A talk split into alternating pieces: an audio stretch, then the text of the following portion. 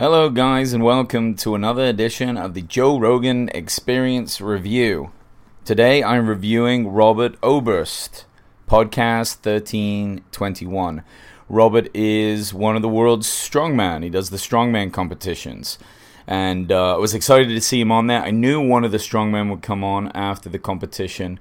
I have to say, personally, I'm a little biased and a little um, sad to see that Martins Licis didn't go on. He's the guy that actually won the uh, World Strongman recently, and he's uh, a guy that I know. He uh, used to come into my work, and I see him occasionally. Um, he lives in my area and trains somewhere close by, so so uh, bit of a shame because I would have loved to have known uh, that he went on and uh, got to see him afterwards and and talk to him a little bit about uh, what it was like to be on Rogan's show. Uh, though saying that, I do know another buddy of mine that is good friends with Joe uh, and has been on uh, Rogan's show as well. So I do get a little bit of an insight. I try not to bother them too much and be a bit too much of a fan of it. But since I have this podcast and I know people are interested and I'm interested, I always like to ask those questions. But uh, Robert was a great guest, fun guy, super nice. And uh, let's start the review.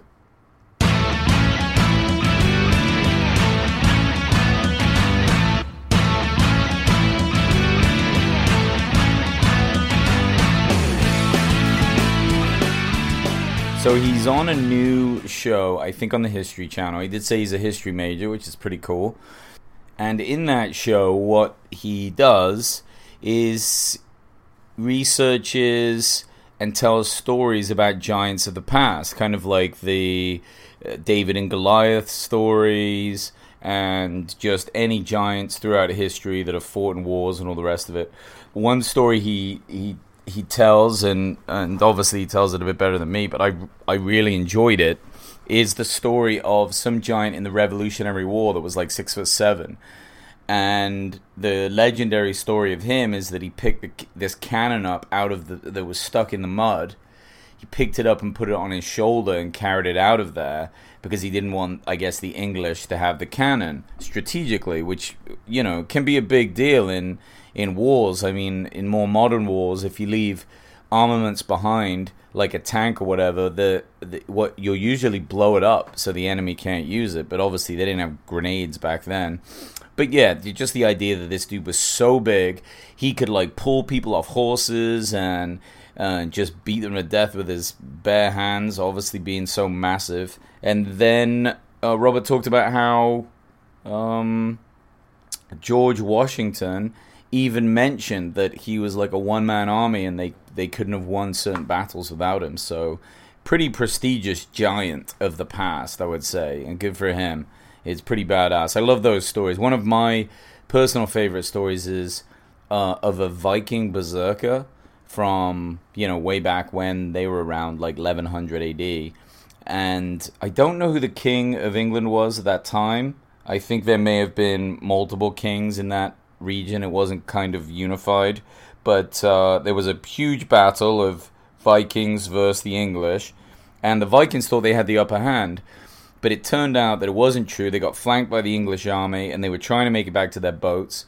So the Viking king of the time just sent one of his berserkers, and the berserkers were like the biggest, strongest, craziest of them all, and stuck him on this bridge. There was like a strategic spot to get across, a narrow bridge over the uh, quite a large uh, river, and um, the only way for the English to get to those Vikings was through this bridge, and this berserker stayed there and killed like over a hundred men.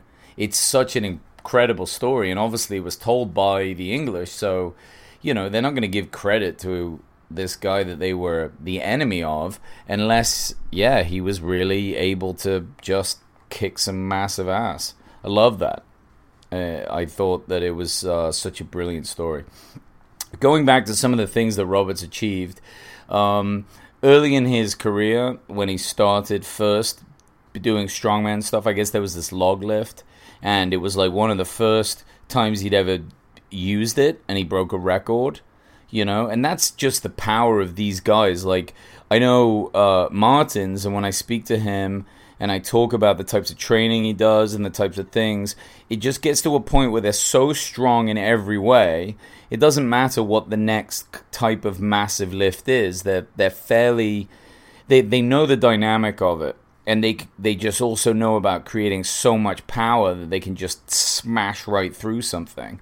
And it, if you think about how long people train to break world records, it's unbelievable. Like you train at the same thing over and over and over again, but then you get these guys that are so monstrously strong they can sit on a rower and just bash out like a hundred meter record because they're just so powerful.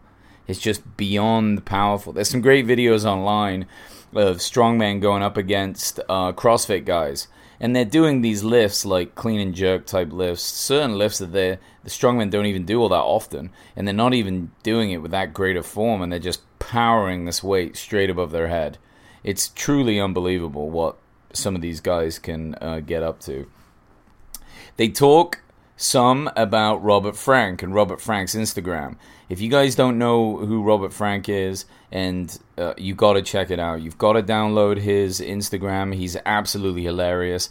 I didn't know of him until Joe's conversation with Robert, and then he came up, and they, and the discussion behind that was who's getting banned from Instagram and how he is, and he doesn't have like a verified account as well, so a little bit of controversy but man, you can you can go down a rabbit hole watching his videos. They are very very funny. Joe plays one on the podcast, and it's uh, it's one of his better ones for sure.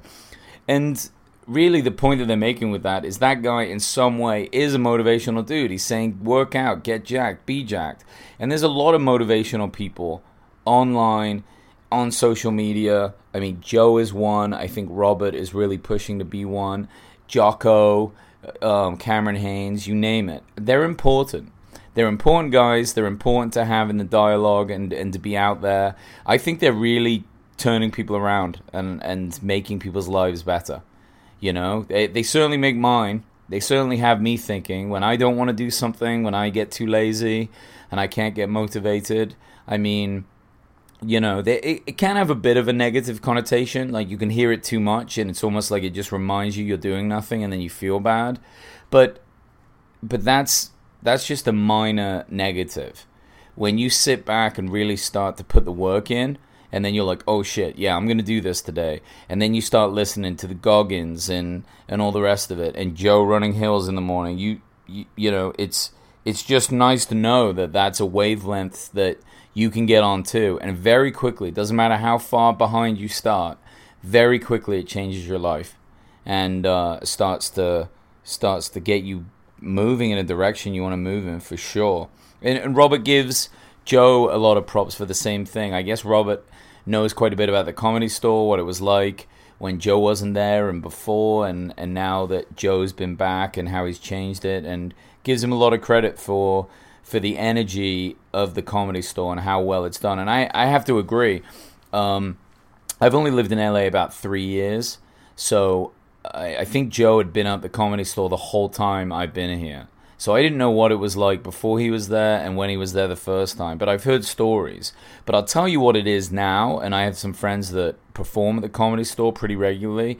It's a really encouraging um, environment. There, there are still a little bit of like, oh, who's getting stage time and who isn't. But I mean, that's just the competitive nature of humans. That's okay. That's fun. It's fine, and, and you always have to uh, learn to deal with a little bit of competitiveness. But the love that is up there, the support all the comedians get on other comedians' podcasts. It's almost like it's not a, a starvation, famine environment. It really is just kind of uh, supportive and loving and like hey there's lots of spots and everyone can have a good podcast and everyone can get on shows and get specials and get on youtube and and make good content and i think that's fantastic it really is because that's the way you get the most and the best comedy for sure and and you see it in la like there's so many comedy shows all the time being put on and people really slugging it out and, and learning the art and, and it makes it great learning as a comedian. I mean, for one, you could say, oh, there's just too much, it's too saturated. But that's bullshit. All it means is the community is massive and it's everywhere. And you can go to a different open mic and perform every night if you want to. And this shit is hard enough. The last thing you want is just for there to be only one, you know, open mic that you can barely get on and you've got to travel for an hour to get there. It would be a nightmare. It really would. Um, Robert jumps into the Bob Lazar stuff for a little bit. I like to go back to it as well. You know, it's been a few weeks now since Bob was on, and it, there's so much talk on it. It's my most downloaded review ever. It's my most watched review on YouTube, and you know people get into the comments and they're like, "Hey, you should do another review, like a second part." I'm like, I don't know what else to review. I guess I could watch the documentary and review that, but I kind of the point of what I do is reviewing Joe show. It's it's really got people curious. It's got me curious. It's got Joe curious. You know, it's like I, think Joe is more inclined to believe a lot of things now that he's seen that and talk to this guy. And uh, what a great opportunity, too, to get to talk to him face to face. Just wild. Really, really very wild. Uh, I, I liked so much about Rob's character and and also hearing what, what makes a strong man because it's so much more than being strong. Like oftentimes these guys are super nice and super friendly. Like Martins is the same way. Uh, he once came into my bar and I was like, dude, and he wanted some food and I think the kitchen had stopped serving and I was like, dude, we stopped serving. Um, you know, and also you can't bring your bike in. He has like this big electric bike. He doesn't make a fuss. He doesn't get upset. He doesn't. Okay, sorry, no problem. You know, super polite. But like understanding the fact that he could crush every person in my bar into like a size of a basketball with his bare hands, it, just none of it's there.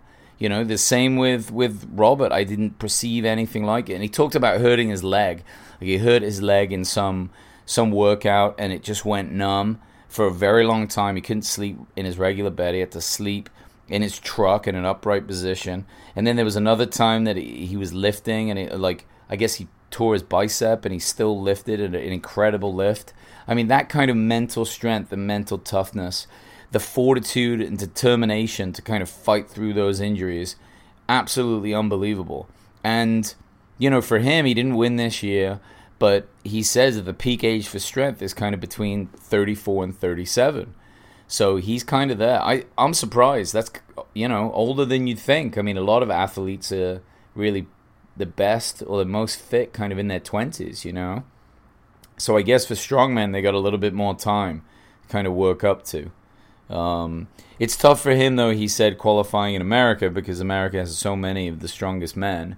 But at the same time, I think that that's a, that would be an advantage, you know, because in some ways you get to train with more of the best guys because more of them are here.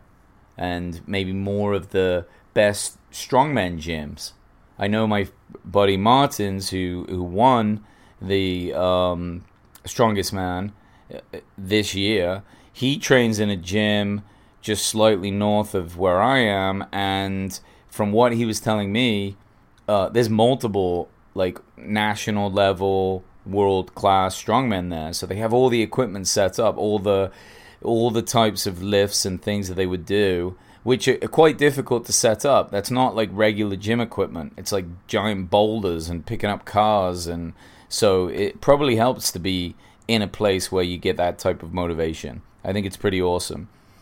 And again, I really hope that Martins gets on there. I think now that we've had one world strongman, if people like this podcast, which I found it interesting, and who doesn't want to listen to some of the strongest men that have ever lived speak about what they do? It's fucking cool. Uh, hopefully Martins gets on there, and I'll, I'll get some uh, inside scoop as to uh, uh, what it was like and what that experience was like. But anyway, guys, thank you as always for downloading. Follow me on uh, Joe Rogan Experience Review Instagram. Okay, so it's the same image. It's like the that Joe Rogan image, but the black one.